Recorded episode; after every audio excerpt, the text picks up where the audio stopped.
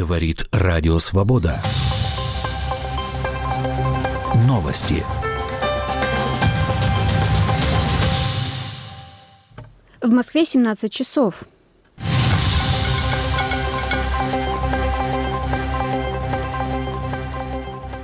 В Москве на Борисовском кладбище прошли похороны оппозиционного политика Алексея Навального, одного из главных оппонентов Владимира Путина.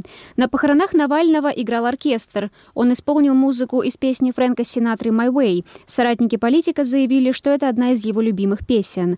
Также играла музыка из фильма «Терминатор два», который Навальный очень любил. Ранее в храме иконы Божьей Матери «Утолимой печали» в московском районе Марьино состоялось отпевание. Оно прошло очень быстро. Корреспондент «Новой газеты» сообщил, сообщает, что проститься с Навальным в храме смогли только около трёхсот человек. Соратники Навального рассказали со ссылкой на религиоведа Сергея Чапнина, что на настоятеля церкви Анатолия Родионова надавили, чтобы он провел отпевание Алексея Навального быстрее.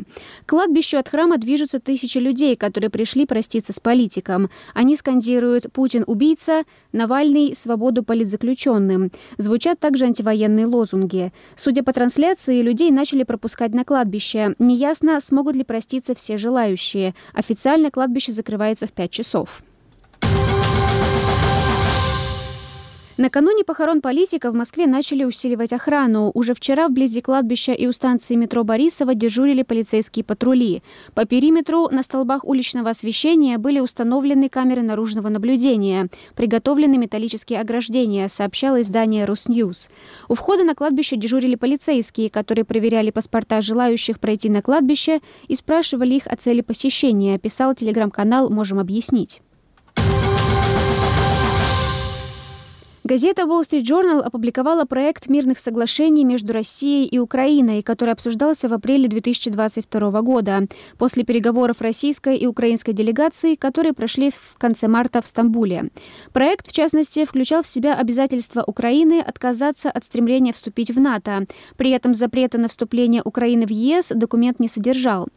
В тексте также говорилось о сокращении украинской армии до определенных размеров, однако у сторон были разные видения того, до каких размеров. Предусматривался также запрет на размещение в Украине иностранных военных и вооружения, включая ракетное. Документ предусматривал также сохранение аннексированного Крыма под российским контролем, без формального отказа от суверенитета над ним со стороны Украины. Россия выдвигала еще ряд требований, с которыми Украина не была согласна. Россия готова передать Украине тела людей, погибших при крушении военно-транспортного самолета Ил семьдесят шесть в Белгородской области двадцать четвёртого января. Об этом уполномоченный по правам человека в России Татьяна Москалькова сообщила РИА Новости. Она добавила, что украинская сторона интересовалась возможностью передачи тел. По словам Москальковой, она находится в контакте с уполномоченным Верховной Рады Украины Дмитрием Лубенцом по делу о крушении самолета. В начале февраля представитель ГУР Украины Андрей Юсов заявил, что Киев неоднократно обращался к Москве по поводу возвращения тел военнопленных, которые, по утверждению российских властей, погибли при крушении Ил семьдесят шесть. По его словам, российская сторона на эти обращения не отреагировала.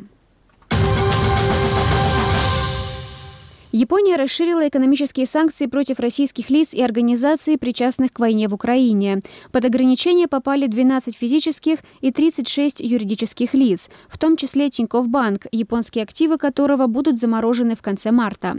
Санкционный список также пополнили концерны «Калашников», «Алмаз-Антей», «Уралвагонзавод», «Атомфлот», а также научно-производственные объединения «Аврора» и «Импульс». Санкции также введены против уполномоченных по правам ребенка в Чечне, Калужской и Ростовской областях, а также против сына бывшего губернатора Красноярского края Артема Уса. С ними запрещены финансовые и торговые отношения. В ночь на первое марта беспилотники атаковали промзону в Дзержинске Нижегородской области, где находится завод имени Свердлова. О звуках взрывов и ярких вспышках в районе промзоны сначала сообщили в местных телеграм-каналах.